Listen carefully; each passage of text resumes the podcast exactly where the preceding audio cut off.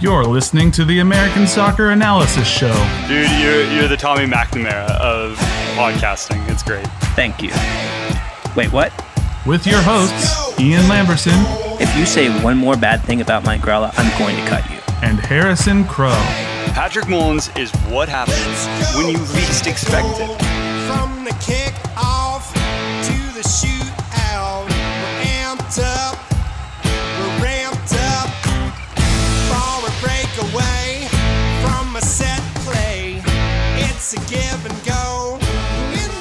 Hello, yes, and welcome to the American Soccer Analysis Show. I'm your host, Ian. With me, as always, a man who doesn't need an old man face app. It's Harrison Crow. Say hey to everybody, Harrison. The NSA already has all my information already.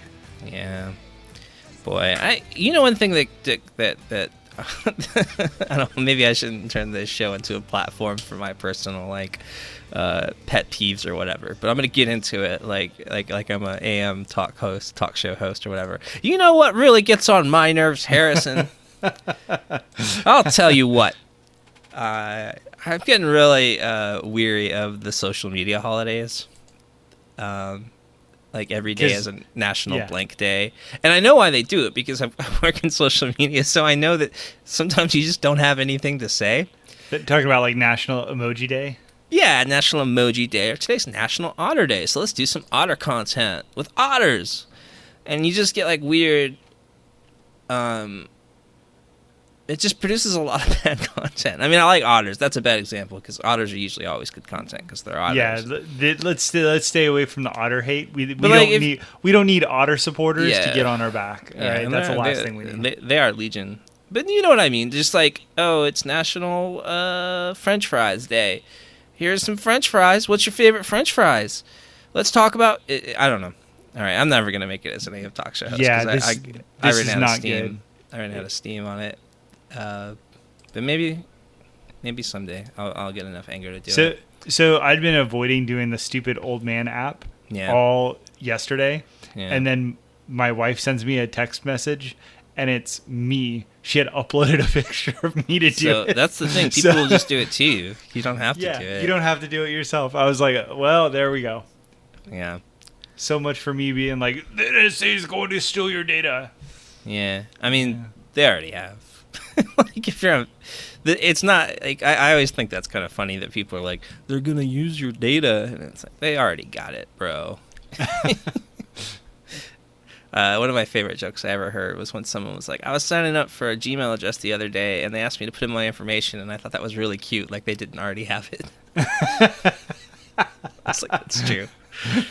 I wish I could credit that joke, but I don't remember where it came from. But That's pretty Uh, good.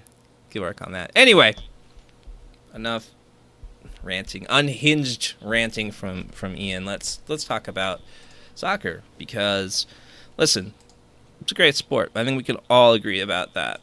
Um, Yeah, we don't really have a transition here, do we? No, I didn't. I didn't plan a uh, a segue. So That's- let's just get into it. Drop Uh, in neutral. Harrison, big big week for you. Yeah. Yeah. I know um, that well, as soon as I saw this news, I thought it was funny that my first thought was not, oh, good for Patrick Mullins. It was, oh, good for Harrison. uh, but Patrick Mullins is a is a Toronto FC. He's an FC, Harrison. Uh, yeah, he was an SC beforehand, right? That's right. Is- now he's that- an FC. SC to FC. He's a Uh, Torontoan. He he. More importantly, he's with an organization that might, in some way, uh, value him. Possibly. Heyo. Possibly. Uh, Jozy Altidore's questionable bill of health. Really a benefit in Patrick Mullins' court here.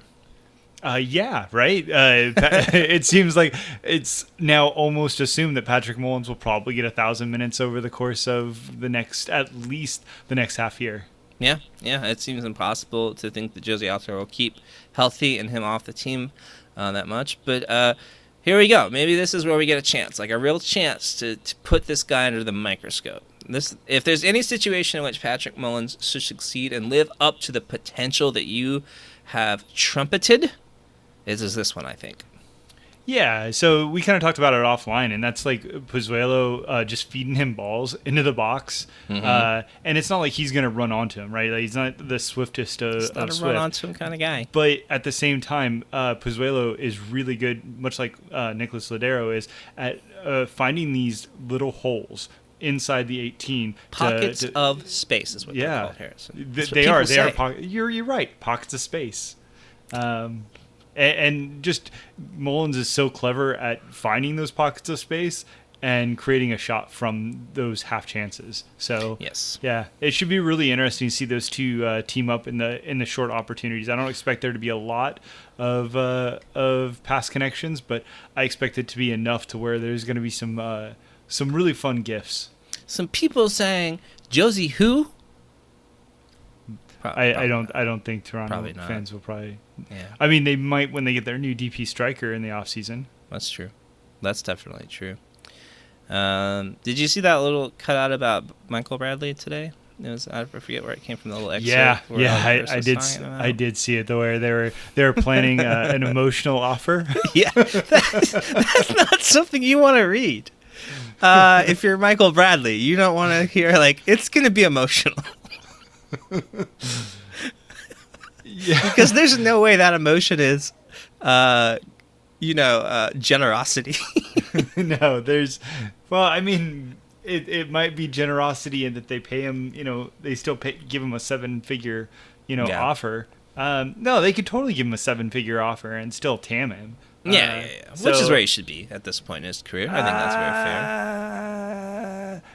Uh, Are you saying lower or higher? I'm saying lower. I think he, I I think he's under the. I, I I, think, don't. I think for Toronto it wouldn't make a lot of sense, but I think some other team making him a TM player, it would be a good situation. So I kind of made this suggestion online for Chicago to go after him. And yeah, because be there's a, good- lot of that's a good point there. Yeah. right. There's a lot of history there. Um, our, our our friend Mr. Doyle, north of the border, um, made mention of the fact that he likes him a- enough to keep him for the half season. So maybe that Yeah. that's something to watch over the ha- over the off season to see if uh, Chicago makes a run for him because that just that would make a lot of sense uh, Yeah. on a TAM deal. If you're gonna Yeah. if you're gonna settle for a TAM deal in in MLS, I would think you'd move uh, someplace a little bit more where he started his career, either Chicago or uh, New York Red Bulls. That that seems like that would make, Make kind of some thing. sense, or maybe. LAFC. Well, that's the thing. LAFC is going to be the first place people say because Dad's there, but I can't see Dad. I mean, if Dad throws Michael Bradley in that midfield, that's not that's I not helping a lot. I- I, I- that, that would be a bad move. Like, I, I think that's an awkward conversation. Be like, well, son, you know, I'd love to have you around, but we're kind of destroying with what we got, so you're going to be on the bench. Uh, well, yes, no, but I mean, think of, I mean, th- honestly, Lee Nguyen's better than Michael Bradley. Uh, Yes. Not like so they play two different positions, but Yes. I mean, just like for them, for LAFC, having Lee Nguyen as your first option off the bench is a better thing than Michael Bradley. Yes. Right. Well, eh, eh, but think about it. I mean, Michael Bradley. It's not like they're asking any one of their Latif Blessing maybe, uh, but aside from that, it's not like Mark K. Anthony is covering huge amounts of ground. Um, and we'll get into this in a little bit, but it's about the the traps that they're springing. Right. It's it's Yeah. not so much. It's about guiding the possession, the opponent's possession to areas that they can uh, that they can kind of spring into action. And I think, uh, Do you considering see that they Michael play Bradley pos- working in that system? I, I could vaguely, especially with the fact that he's still a pretty good player in possession. I will say his passing worries me. Not on the whole, like his passing is still really good, but he has games that it just disappears. It, it looks like he has no discernible passing trait. Because he's not really like a ball hawk any longer. If he ever was, I mean, I can't really remember him being that kind of player. Um, I mean, the guy can clog a passing lane pretty good, I guess. You know, he's the recovery king. He's re- well, I mean, positionally, he's really smart, right? Yeah. Positionally, he really understands. But does he have uh, the engine to like press like no, that? no. Yeah. I mean, I kind of here's the thing. Bob Bradley made his son into a certain soccer player, and then he made the greatest team in soccer history. They could not use him, and that's ironic. Uh, they could have used him five Yeah, years ago. they could have used five five years years ago. It's a it's a fine fit. Hyperbole, people don't don't send tweets. They're gonna. You're gonna. Yeah. Uh, Atlanta is obviously the greatest team in soccer history. Gosh. oh right. my god. Let's talk about Chicago because Chicago has done things. They have. We- We're Well, kind of they've bearing done- the lead. At least they've done this, they've right? done one thing. Maybe they haven't even done it yet. They're gonna do some things. First things first. Mo Adams gone to Atlanta for 100k uh, general allocation money, according Pennies to Paul on the dollar. Well, the thing is that they they paid You pointed this out. This was really this. Was really hey, good. they played RSL eighty five thousand dollars in Cam to draft him, and now they're turning around and just selling him to Atlanta for. I don't understand that. That seems like bad business. I mean, they made a profit, I guess. Like, Not really, because if you think about, it, they're getting TAM back, right? And GAM is more valuable. So, oh, I read they were getting GAM. oh, are they? Okay. That's well, what then then maybe tweet said. I Okay. thought, but if that's the case, maybe that then maybe they they eke out a little bit above the line, but still, that's a great point, right? Like eight, the that money that they gave to RSL that'll be forg kind of forgotten about. That's kind of a, a minor note. It's just weird. It just seems like such a weird.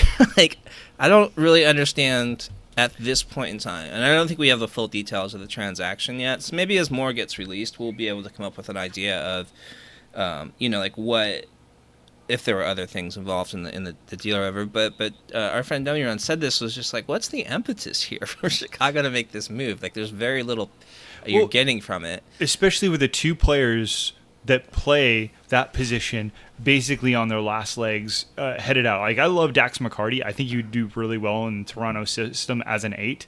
Dax McCarty's days as a six are dwindling fast. And that's Yeah. just a real that's just a reality. Look, mid 30s central defensive midfielders, they don't have legs often. Like banking on a player eh, to be 34 and running all over the field is not usual. It takes a very special type of player. Maybe Dax is that player, but I mean betting on it that seems really silly, especially when you have a low cost player that has shown the ability to be a ball winner. To maybe he doesn't have the greatest passing ability, but that's definitely a skill that he's identified, and I know that he's working on.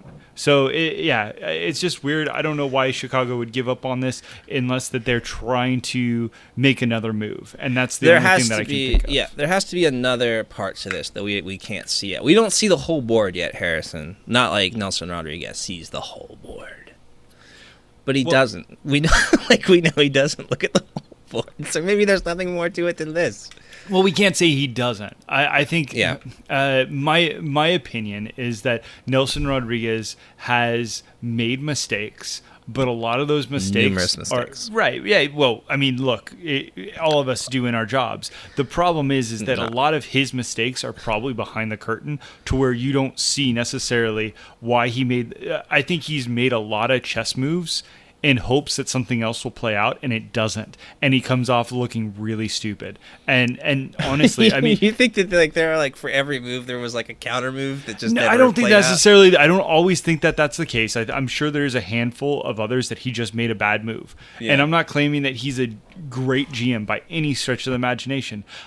I do think that there are moves that he's made that, like at the beginning, I don't know, was it last season or even maybe this season, to where he thought he had another DP coming in. Um, and they never did. He like thought this. that he had an opportunity to, to sign somebody, and it never came like to fruition. This. I like this a lot. I like this image of Nelson Rodriguez sitting there, like trying to play three dimensional chess, and no one will play with him. He's like, "Guys, let me let me play three dimensional chess."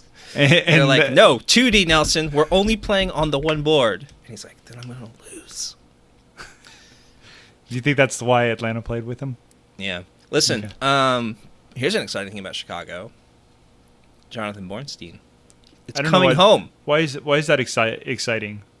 I don't know. It's just Jonathan Bornstein. Uh, like Jonathan Bornstein has well, I mean, like, look, he has this uh, this history with the U.S. men's national team. Yes. that's not necessarily positive, but No. somehow he's become a cult hero out of that why. I don't lack of positivity. either. That I still don't understand. Yeah. and he kind of like DaMarcus Beasley his entire career, in that like Beasley. probably will go down as one of the most underrated U.S. men's national team uh, pool players. Yeah, and Jonathan Bornstein will do the opposite. kind of yeah but largely they they both have this like nebulous career this enigma of what they really are because they played in leagues that a lot of people don't necessarily have access to. Uh, That's Liga, true. Liga That's MX true. is starting to be, have more, but there's no data on them. It's not like we have any cool numbers Yeah. right? Like at least with MLS, that's one thing that's appealing to uh, MLS from a, a Europe perspective is people that are in various countries can get involved with MLS because there's so much information out there on MLS. It's really hard to get into Liga MX unless you watch it on a weekly basis. Yeah. It's true. But um, I don't know. Does does Jonathan Bornstein address a position of need for Chicago? Uh, kind of. Yeah. I mean, they really do need all the help they can get back there. Right. I mean, I don't think that by any means he's not an improvement, but at the same time, they've been kind of been playing that three back system. Yeah, I don't. Yeah. Yeah, that's true. Well, and they got Calvo just for that, I think, and and now they've got. I don't know how Jonathan Bornstein fits there, but I I guess it's like I mean he's gonna be better than Marcelo. Uh, yeah, but Marcelo's not playing a lot. I guess he fits. Well, This is, this is how I know he'll be better. Hopefully, right. No, no, I, I don't. I don't think you're wrong. Wrong. Uh, he's probably definitely going to be an improvement. I will say that He's 34, Chicago. Right. so he's not he's not gonna be doing whatever he's doing for long. This is a Chicago push to finally uh, to try to make the playoffs. But Harrison, what of this quote? What of this quote which you have provided to me on our rundown here that says The Fire are open for business this transfer trade window, and everybody in the league knows that. Now, is that a quote from Matt Doyle or is that a quote from Nelson Rodriguez? Uh, I believe it's a quote from Matt Doyle from Nelson Rodriguez. Nelson Rodriguez was speaking through Matt Doyle. I, I, I, I guess. Okay, let's just let's just take it at face value. Chicago is basically saying, "You can have what we got. We're we're taking offers. The market is open. Come peruse our garage sale." Is this a team that you want to see like just kind of blow up? It seems like maybe this isn't the kind of team you just blow up. You just kind of fix a little bit, right? So they have some young players. They do. They have a couple interesting young players, and then they have a couple of players that might have some value around the league. Yes. Um, CJ Sapong. You have uh, Nemanja Nikolic. Nikolic um, has value in this league. I know he probably doesn't want to stick around very long, um, but if you're looking for half a season rental striker for a team like I don't know Montreal, kind of makes Montreal sense. Really use them. Yeah. I mean, it could kind of make a lot of sense. Yeah. Um, I don't know. Eh, I don't. I don't know necessarily if you blow this team. I don't think you blow up any team in MLS. I, I really don't. You reload. This is a league to where you shouldn't have to blow up unless you make serious, catastrophic roster decisions, We a la Cincinnati. say there's one team that needs to be blown up. We already Uh, taled about that. They made a series of bad. We don't need to. We don't need to, go back into Yeah. it. We don't need to resalt those wounds. They're still fresh. Um, yeah, I don't know. I, I, uh, we're both, I think, bemused by Chicago's underlying numbers, um, because they say this team should be really good, like excellent even. Um, but watching Chicago play a couple, you know, times last few weeks, they are not. like, well, so here's here's the issues, dece- you here's know? the deception, right? Yeah. Here, there's a couple things that are the Where's the deception. deception, Harrison? What, Well, what- what's the the de- disconnect the between the defense. underlying number? Yeah, it's the defense. It, it's obviously the defense. The, The- the- reason why they're scoring because the defenders make just catastrophically stupid mistakes. Right, and so low chances that are largely disregarded by XG. Um, Aren't going in Or, because well, there's no one blocking them. right there, there, there's there's a, a complete. Um, Because David Ousted's over yeah. there or whatever, Kenneth Kronholm or whoever they've got there now, and yeah, they're, they they their back fell down at midfield. He slipped. the idea that they traded Sean Johnson and just completely uh, just thought that they could do better is like retrospectively a bad decision. It was a poor, was a poor deal. Congrats on uh, Sean Johnson for being on NYC though. Yeah, no, Great move by him. Worked out great for him. Yeah. And listen, we love Sean Johnson here. We always have. We always will. So we, we support Sean Johnson, and we wouldn't want That's him to be. that's that's not true. I've said a lot of bad things about him over the years. okay. Well, I really We like should- Sean Johnson. Okay. Um, Harrison can't Oh. stand him. I, I didn't. Okay. Well, if we want to go that way. yeah. Um, all right, you read a question here at the bottom of this thing that said, "If who's the one player you'd try to pry from the cold, dead, lifeless fingers of Chicago? Anyone? If they're open for business." I guess my question is, uh, what team am I in charge of? Um, It's a fair question. uh, Uh, New England. New England. Do you think you get Johan uh, Kappelhof? I mean, I could. Maybe. Do you want him? I don't know. Yeah. See, it's really it's really hard. They yeah. There are some teams I would say Dax, just get him, just grab him, use him for another year and a half, two years. I mean, he's 32. He's got some time. Yeah, I feel like Dax would be a really smart move for New England. I agree with that. What about Yeah. Orlando? Is there any? I mean, Orlando's been looking for a couple wingers. DC United's looking for a, for a winger. Uh, I mean, if you want to use CJ out there, I I don't think that's his best position, but I don't either. um, you know that's an option. Uh, I actually really like CJ Sapong at Chicago. Is the thing. Um, What about Frankowski? yeah, Do you move him yet? Is it too soon?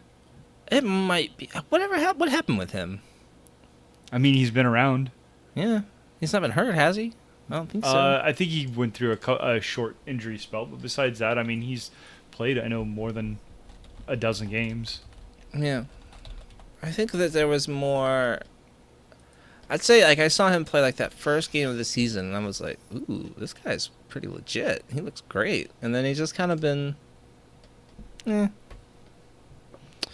Um, you know, and I know he, he, he you've got to, like, he's competing with Ty on one side, and then on the other, you've got basically, like. Well, I mean, it's it's I don't know. Yeah, I, I I would take a punt on him if I were a team needing a winger. Sure. If I can get him cheap. I mean, that's Orlando right now, right? I mean, Yeah. Orlando's. I mean, if if, if you want to get get into this, Orlando seems to be talking to DC United, or at least that's the rumor about Yamil Asad, who's a free agent. Right. Well, they're just gonna do that to irritate Atlanta because they desperately want to actually be rivals. Um. Wow, that was Yeah. the most Atlanta thing I think I've ever heard you say. Well, I. That's the meanest thing anyone's ever said about me. So thank you. Um, but seriously, No, like, I, I don't. Like, give me Asad. Let's get into it. Everybody wants Yamil Asad, Harrison. Why does everybody want Yamil Asad? because he what he scored ten goals his first season in MLS That's, that's right, he did. Uh, off the off the left wing. Yeah.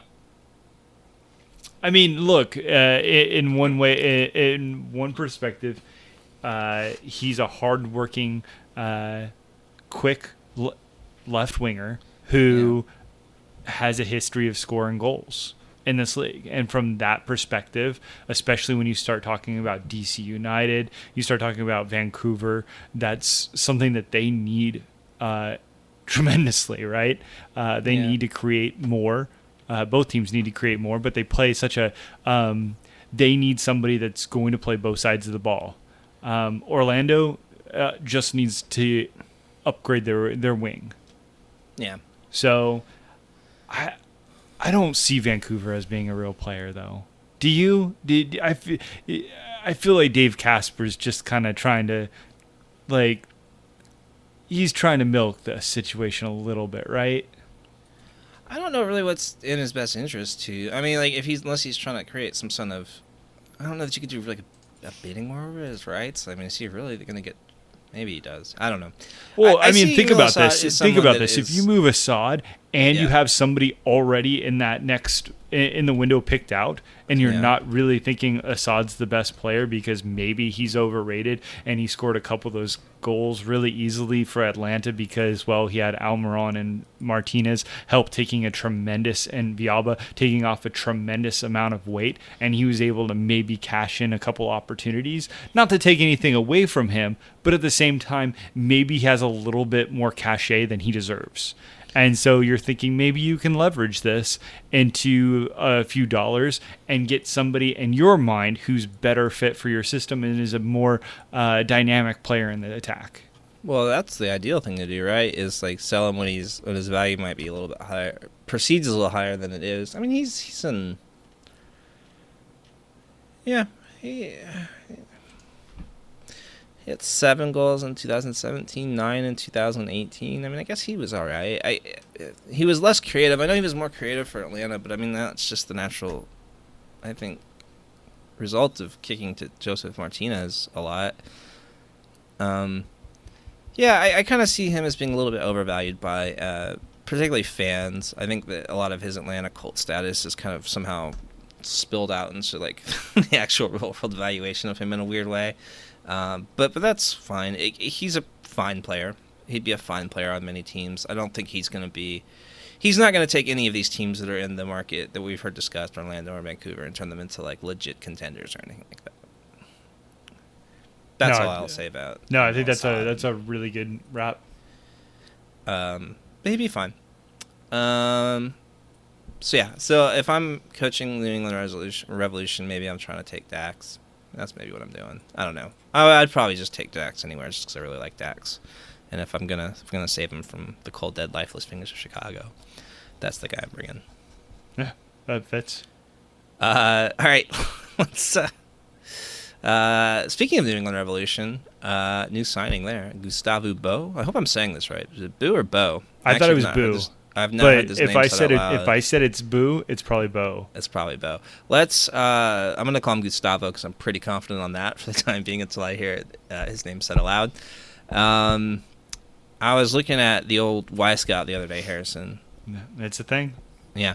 Listen, I was ready to make fun of New England Revolution and Bruce Arena. I was ready to say, he cost how much? You guys, come on. You're overreaching.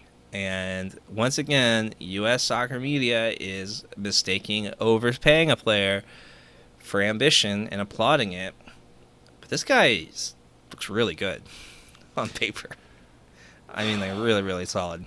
I Uh, I get that. Yeah. I, I, I do. I, I he does look tremendous. He looks in the caliber of Brian Fernandez and Raul Ruidiaz. Um, I, I, I, I'm with you on that. However, didn't they? Don't they have a kind of really just absolutely overwhelming front six to choose from already? it's not a position of need. It's it's this is definitely a this is a guy you buy to sort of take that to the next level if you can. I don't know if it will. Um, you know, but if you get a guy because there are guys in this league now apparently that can score about a goal a game. If you get a guy like that, it's invaluable. Uh, I think that's more rare than what we're. I, I it's think that, obviously more rare. I mean, like I'm saying, it's this is like the play they're making, and they're trying to get one of those rare guys. No, Like, and- and I'm saying it's not impossible. We've seen it happen now. I, I, I get that, and, Yeah. and look, uh, adding. A, I don't think number one, uh, Brian Fernandez is going to keep up his pace, and uh, He's not. I'm and saying the about Timbers a goal would a game. the Timbers would be absolutely foolhardy not to try to sell him uh, this offseason. Like seriously, won't. they They they won't. I mean, they're not. I say that's not foolhardy. even worth discussing. It's not gonna. No, it, it, it's not. But my point is, is these guys are are are at their. Yeah, they shouldn't sell them because they're not going to make as much back. That was Nope. that was a stupid thing for me to say just off the top of my head. But here's the deal: you got a, a couple of these guys that we're seeing score and have tremendous scoring rates. Ruidiaz, his first year was completely shattering his XG. He's come back down to earth a lot more in his second season. Martinez did the same thing. Uh, Fernandez will do the same thing. I almost guarantee it. Um, Diomande is another great example. Look, you're going to have some really it bringing in a striker, a, a good striker into this league. They're going to have immediate success most likely, uh, most of the time. The problem for New England wasn't that they wa- weren't scoring goals or creating chances. The problem is that their defense is leaky as hell and they have no way to stop an opponent. They're drawing too many games, they're losing too many close games. This is all true. Like eh, honestly, if you're going to spend, like it, that's why this is a superfluous expenditure. it is. It is to say, look at us now. It is to. It is basically like let's unveil this huge seventy foot flag because everybody else has a seventy foot flag, and now we're on equal footing with everyone. Never mind the fact that you know our flagpole can't really support a seventy foot flag. It, and that's exactly what this is. New England is is trying to flaunt the fact that they're back when really they never even addressed the whole issue. Congratulations, you guys spent money. The, the I will re- tell you what, though, Harrison. Let me say this. Let me say Go ahead, this. go ahead, bud. If I were the New England Revolution, I would be very, very shy about investing heavily on a defender again. That has burnt them so many times now. Yeah, it's almost like getting I don't know uh, second tier defenders from uh, you know small leagues was a bad idea, and it's been shown to be a bad idea for the past I don't know five years. But let's not do our market research on that. Yeah. I Maybe it's different. I want to say this about Gustavo uh, Bou. Okay, I'm, I'm just going to go with Boo because I'd love it so much better if his name was Boo. it is, that is pretty good. Uh, it could be Bo. Um, this guy, I, I want to say this because you'll like this stat a lot. And I don't know that a lot of people have this one. Uh, 0.43 goals per game in Liga MX, which is a lot. In a, in a, it's very a good. A stronger league. 0.44 XG. Huh? It's almost perfect match. I love it when that happens. Yeah, I'm just saying. Could be a really good signing. Um, probably not going to holistically fix the New England Revolution. It's not going to make them MLS Cup champions because they still have glaring deficiencies. But a team like New England that has got such a negative connotation around them, such a culture of failure, such a culture of mediocrity. Um, this is I understand this play from a a a, a, a uh, an intangible point of view. I, I, I get it. I get why they're doing it. I don't necessarily think it's the smartest thing to do, but I can see why some people there in charge would say it's a necessary thing to do for this franchise as a whole.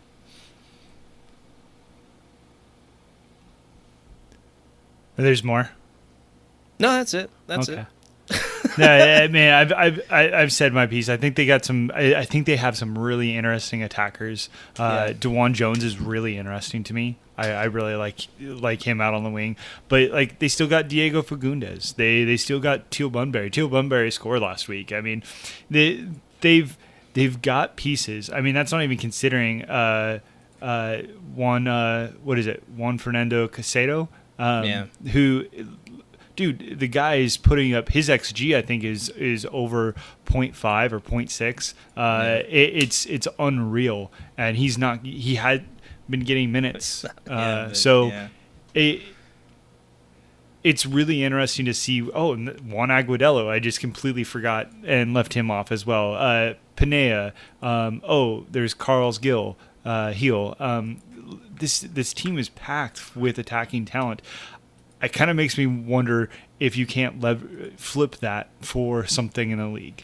Yeah, I'd say move some of that around then. Like if you're you got valuable pieces there, like move that around. Get defenders. Get a defender that you know can defend in Major League Soccer. That they're Yeah. stop relying on your foreign scouting because it sucks, and bring in somebody there. Like surely there'll be some good. Yeah, dude, bring in Kappelhof like you said earlier. Why not bring in Kappelhof and Dax McCarty, and you got you'll three peat. New England Revolution in six. okay. uh, let's let's do some re- let's do some listener questions. What do I you like say? it. Yeah, let's let's get into this. Um, we okay, so we have some questions from people. Uh, thank you to all the people that write questions. Uh, Membor asks, is pursuing something like Yamil Asad the best use of Vancouver's remaining assets? We kind of covered that already. Uh, I don't care. Is my answer. sure. No, I don't know. Do you, do you do you think it's specifically for Vancouver? Is that, Mm. I mean, that if you're? Vancouver and you have an opportunity to sign Yamil Asad, I'm kind of looking at the rest of the board that's available. Yeah, kinda I guess pass. using I guess the part of this question that makes me like uh, is like remaining assets. If that really is if you're spending your last spare dollar on Yamil Asad, maybe not. Uh, but if you can get a good deal for him, yeah, I mean he's not gonna make that team worse. I mean, they're in last place. What do you? I mean, Yeah, why would why you? not? yeah, Well, I wouldn't n- turn that. Yeah, Well, the other side of it is obviously if you're going to make moves in this window, yeah, why are you suddenly spending on Yamil Asad when you should have, for the past six months, already lined up targets with your brand new coaching staff yeah. I don't know what to address and get, you know, Marc Dos Santos the players that he needs for his system? That, Yeah. you know, yeah. It's, it's a good system. Just needs some better better parts. Needs some better cogs. Um. Okay, uh, Dummy Run, our friend asks, "Is San Jose elite?" Uh, yeah. I mean, I it it it remains. You know, this needs the test of time, but they've been um, they've been so good lately. Yeah, but they've been good as long as they were bad to begin the year. Yeah, that's right. I mean, that's fair. I, that's why I was saying like it requires like hopefully there's no regression. Oh no, Um, I, I, I, yeah, I mean you're totally right. I'm not, I'm not. It's but more they've on, been they've been some appointment viewing and um, boy, I mean that had to be something just to see the way they just destroyed the Galaxy. Like Yeah. I I don't remember ever seeing a Cali Classico where the, the San Jose was that comprehensively dominant. Um, you know, like if you take out their first month or so, like their XG puts them like second in the conference behind LAFC. I think. I mean, like this is yeah. I mean, it's hard because like they're the elite is so high right now, and it's just LAFC, and they're so far ahead of everybody else. I can't really put them in that same tier. Um, but they're certainly in the tier right below that for me right now. Yeah, I don't know if I put them that high. Um, and that's not to say that you know, uh, I'm I'm not a, a buyer or lover of uh, Samurai Soccer. I think Samurai Soccer is amazing. Samurai Soccer is good. Go read Joseph Lowery's thing if you have uh, the athletic subscription. Yeah, about their man yeah. marking system. It's really good. Um, if you're gonna read one soccer website this week, make it American Soccer Analysis. If you're gonna read two, go check out that one. Yeah, well, I mean, uh, Joe Lowery also ASA alum, so Yeah, yeah, good lad. you know, good writer. yeah, good, absolutely. Good tactics thing. Uh, yeah, and I think that that's sort of an interesting thing about what they're doing is they've kind of doing this thing that no one else is doing, and I think they're finding value in that. Um, and I think that they're able to kind of differentiate themselves in that way. Uh, so, so uh, yeah, I, are they an elite team talent-wise? Probably not, but uh, with the coaching staff that they have in place, with the system they're using, um, they're one of the teams nobody's going to want to play. So yeah, I'd have them in that tier under LAFC. I guess we can't call it elite, but but uh, demi elite. They're demi elite tier. Elite The- to be seen. the one thing that I'll say is you go uh, the the further up that you go. eh, I don't know how to say this. Uh, the less you go back. So if you're talking about uh, going back to May and looking out from May to now, their expected goal differential they're in a, they're in a very they're in a tier kind of all their own. And I think that it's okay to give that a shout. However, I'm really skeptical about things in, in a month's increments. I think there's definitely some signal there. I think they're very good. I'm very interested to know what the next the next adjustment is because the next adjustment is going to come from the league, right? And I'm curious to see what that is, or if it even happens. Does that happen this year? Does Ma- Matías Almeyda come to a point to where he's he's driven this this team to a point to where teams can't adjust to it? They don't have the time to adjust to his scheme. Yeah. Um, there's always going to be time for response from the rest of the league, and certainly they have not um, had to kind of game plan for something like this before. So they're, they're taking opponents by surprise. But but will that work next season? Um, remains to be seen. Um, but I'm I'm here to like let I'm here to, to get on the train for right now. Um, and if I were making a power rankings, um, they, they would. They, I think it's fair to say they're near the top of that. So. Yeah, they're in the top third. I totally give you that. So yeah, I don't know. It depends on how you define elite, Demiron. It depends on how you define elite. Um, but I like them. I like Almeyda. I'm glad that it, it worked out. I was really sad when it looked like it wasn't going to work out at all, and then it worked out. So that's cool. Um, we have a question from Carlin Carpenter. Teams who look good in the standing, but whose underlying numbers suggest a massive drop off sooner rather than later? Question. Um, I almost said question mark like that needed to be said. like I did Question question mark? question mark. Um, what do you think, Harrison? I don't think there's one correct answer to this.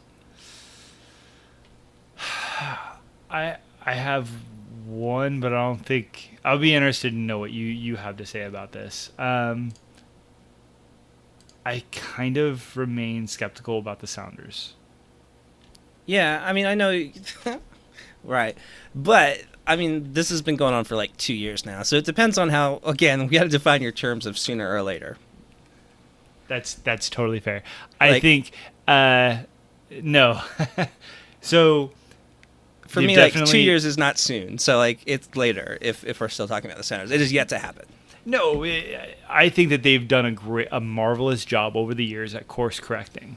Yeah. um, I, I would even go far so far as to say miraculous at some at some point that they've been able to navigate the pitfalls that they were absolutely destined for. Um, I think they are one that just kind of they're really dependent upon a couple players, and the question is whether or not they can stay healthy. Mm-hmm. Um, the num- underlying numbers don't love them. Um, that isn't to say that you know they're dependent upon that. I think Ruidiaz has shown his ability to kind of beat some of the metrics, uh, mostly because you know he gets into really good spots and he gets into. Um, you- okay, what? Let's. Do you think Ruidiaz has bad underlying numbers? Because they're not bad. I don't think they're bad. They're even quite good. Yeah, but they're also not commiserative with what he's been doing. Uh, okay. All right. I mean, do you disagree? I mean, no, I I don't think it's like an overwhelming like he's at 0.83 goals per game and 0.61 xg. And it's not like I mean, we're talking because he's been injured so much, like that's not a crazy thing. That's not like an unbelievable over performance, is it? It's a little bit of an overperformance. Yeah, but it's on a smaller scale. Like that'll even out. But even at Like, I'm, I'm not saying I'm not. 0.67 yeah, but what I'm saying really is good. he's. I, I think you'll. I think that's sustainable for him. Yo, you're okay. I see. Sorry. I think that's sustainable for him. And the reason why I think it's sustainable for him is because he's the type of player that's getting into the one v one situations, right? He's Mm-hmm. they're doing a really good job, especially with Jordan Morris cutting in on the wing. That's helping to uh, create some other one on ones. He's pulling other defenders towards himself, uh, very similar to how he did this weekend uh, against Atlanta. Um, it, they really Yes. abused that that left back spot, and it, it created some opportunities where Miles Robinson honestly just couldn't handle Ruidiaz's movement. I think that that's kind of what the Sounders do, uh, either with the overload on the left or even with Jordan Morris coming in on the right. That's their point is to try to isolate Rui Diaz, and I- he, he's amazing with his movement. Um, and I think that's why he beats some of his XG. Taylor Twellman calls him the flea. No one else. I've Yeah, I've never heard- I'd never him- heard that before. never heard- he goes, they call him the flea. Like, do they? I've never heard that. Okay. But if Um, he if he goes away, Victor Rodriguez is perpetually injured. Um, Yes. Jordan Morris has had his bouts with injury. I I wonder who's going to score goals for this team. Will Bruin. Ah. I mean, they're going to be really reliant upon their young players. And, and that's not to say that their young players can't succeed. That's just the team that immediately stands out to me in the Western Conference because the Western Conference all of a sudden is getting scary.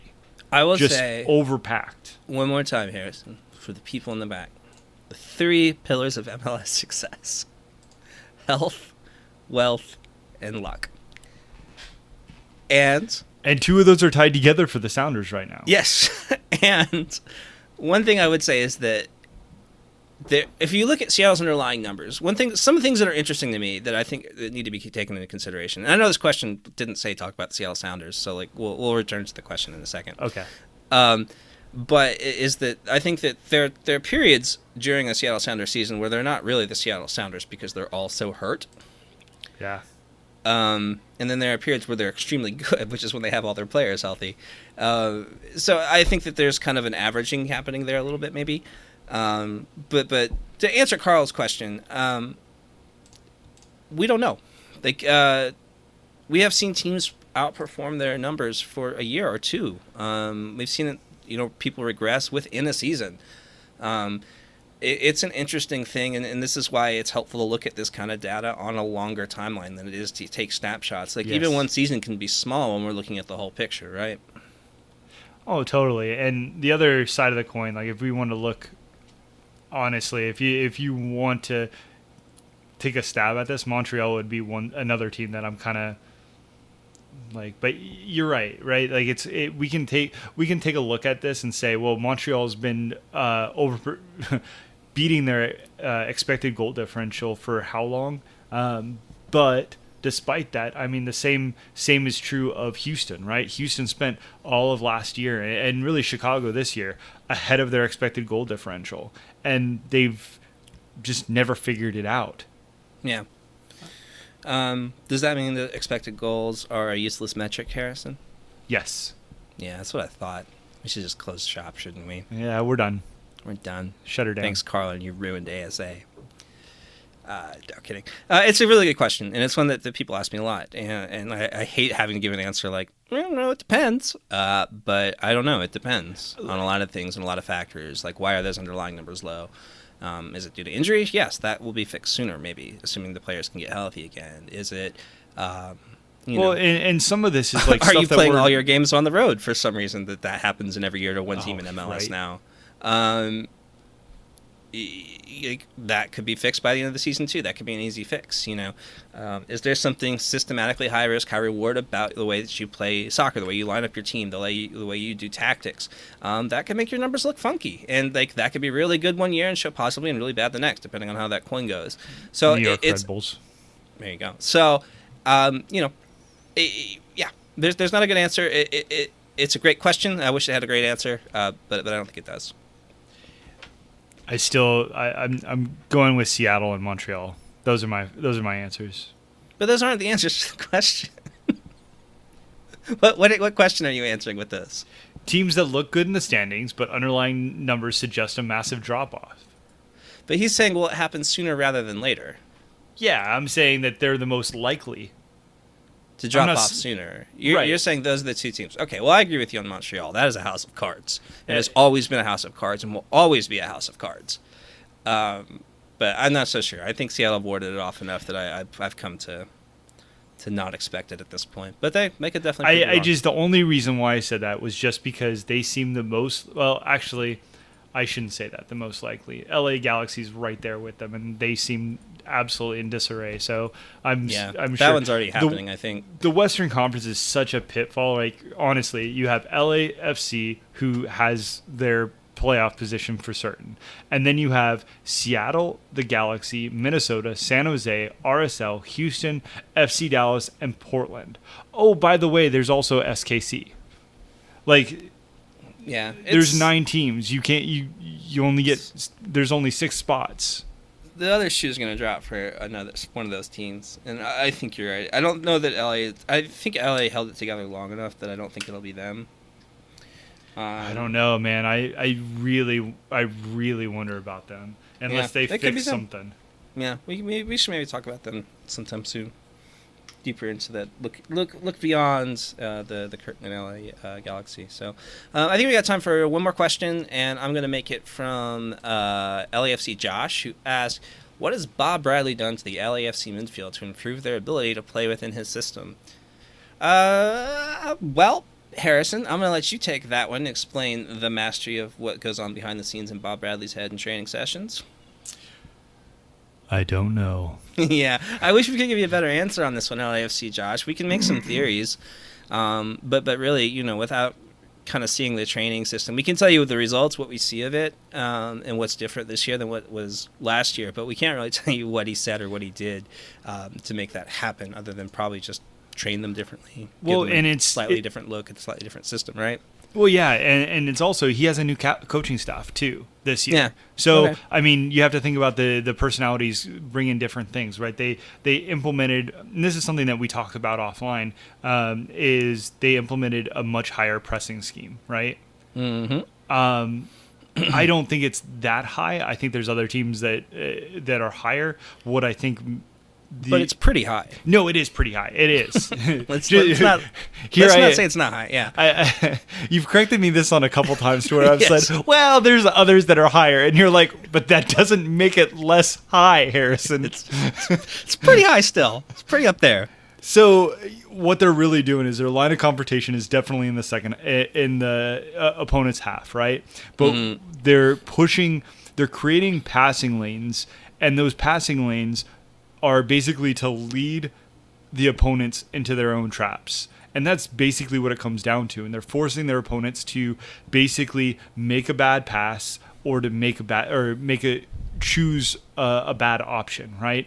And they're preying on that. And every single DF, uh, defensive action opportunity that they get, they're winning.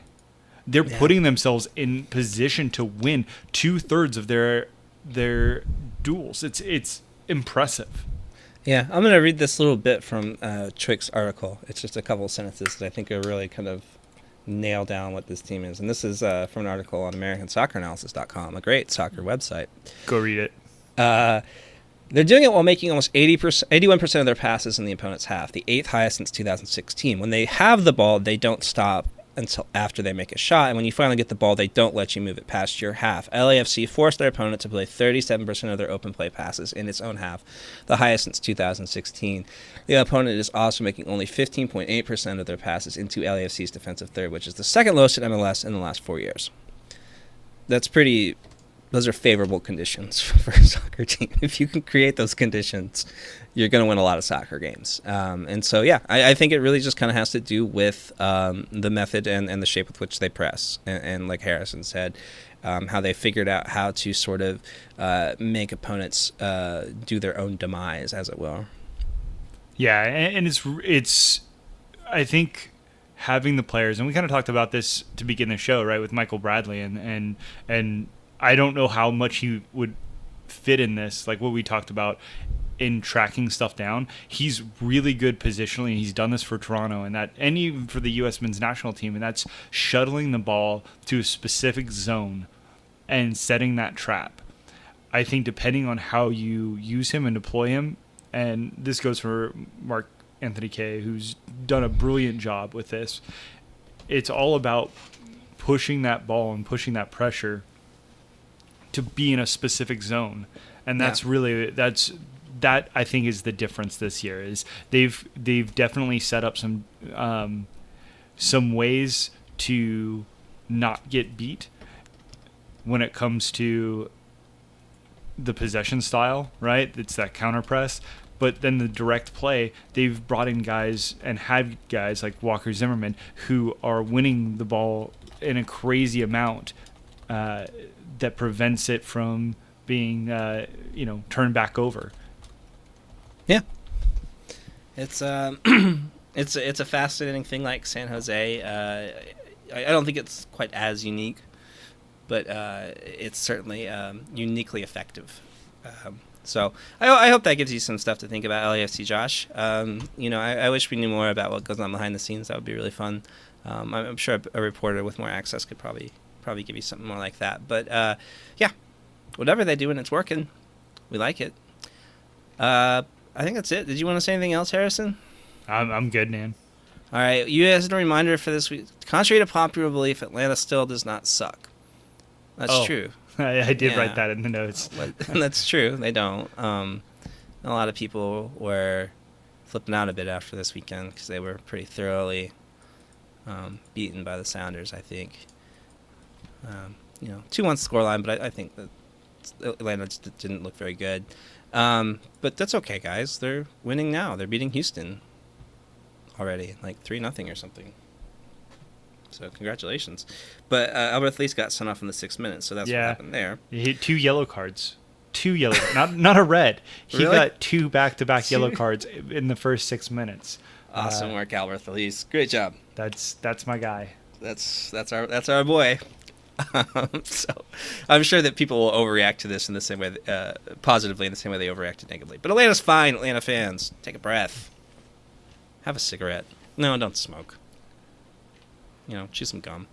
All right. Um, uh, that's all. I'm gonna thank you once again uh, to my friend and colleague Harrison. You can find him on Twitter at Harrison underscore Crow. You can find me on Twitter at a handle for Ian. You can find our website uh, at Analysis Evolved. Uh, give that a follow. Please visit the website www.americansocceranalysis.com. Uh, we will have some content going up later this week. Uh, I've been slow on, on, uh, on editing and, and, and posting it, so that's on me. But, but there will be stuff there. Check it out. You're going to want to read these things. These things are going to make you the smartest soccer fan in your carpool, assuming you have a carpool, and you should because save the earth. Uh, Unless you ride your bike. yeah, that's always better. Actually, yeah, you'll definitely be the smartest soccer fan on your bike if you listen to this while you're riding. Um, all right, we'll be back next week. See you then. Mass Until then, enjoy the soccer. green options.